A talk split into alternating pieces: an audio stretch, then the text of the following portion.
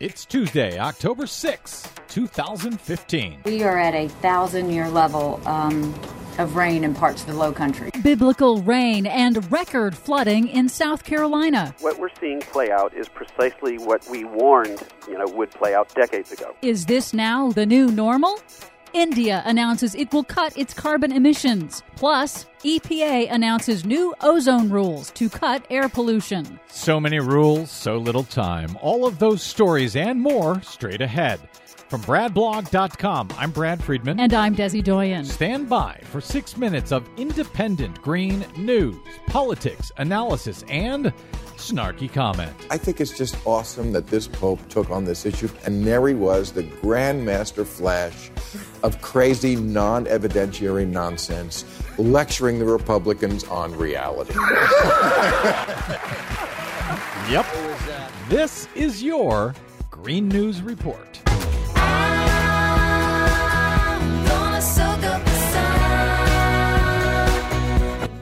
Okay, Desi Doyen, 1,000-year drought out here in California, 1,000-year flood out in South Carolina, hundreds dead now, almost 200 dead in landslides thanks to flooding down in Guatemala. Is this all the new normal? That would be what climate scientist Michael Mann suggests. We'll get to that in just a moment. But first, President Obama has declared a federal emergency for South Carolina after Hurricane Joaquin passing offshore triggered biblical flooding in the state, one of the worst flooding events in U.S. history. Parts of the coast receiving up to 24 inches of rain in 24 hours.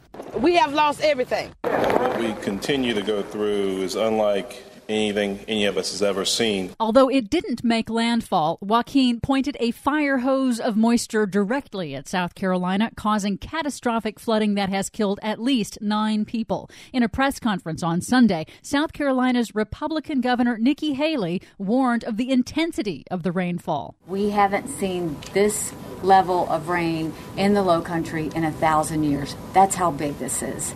That's how South Carolina is dealing with. Now, to clarify, what a 1,000-year rain event really means is it's so extreme there's only a 1 in 1,000 chance of it occurring in any given year. This historic rain event overwhelmed South Carolina's infrastructure, but the true amount of rainfall and flooding may never be known because many of the gauges were washed away.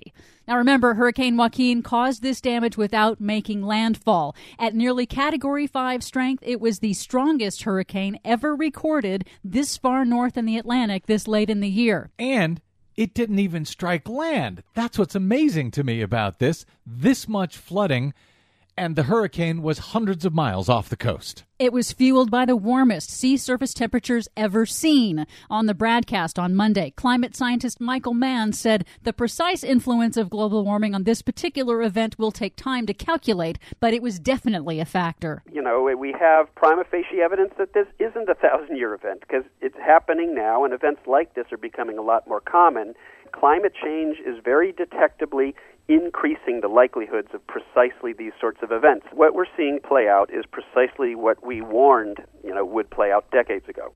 Yeah, I love when these people, the Republicans in particular, come out. Who could have expected it? We could have never foreseen it. Well, yes, it was foreseen. It was expected.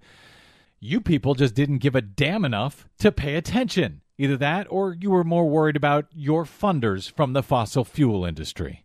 Meanwhile, the Environmental Protection Agency last week issued new rules to cut the amount of dangerous ozone pollution emitted by factories and cars. Ozone is an ingredient in toxic smog, which causes asthma and serious respiratory diseases. Environmental groups criticized the new rules, noting that the EPA set the new standard at the weakest end of the range recommended by its own scientists to protect public health.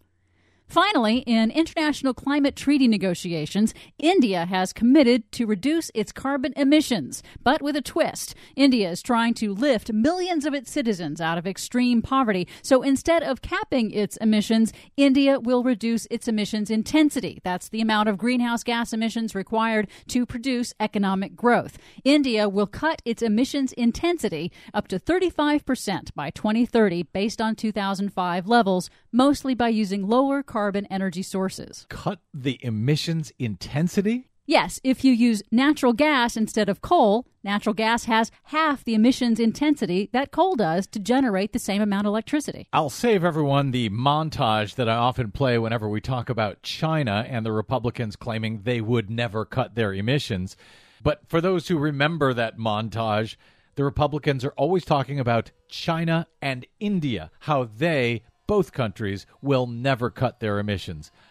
Guess they were wrong again. For much more on all of these stories and the ones we couldn't get to, please check out our website at greennews.bradblog.com.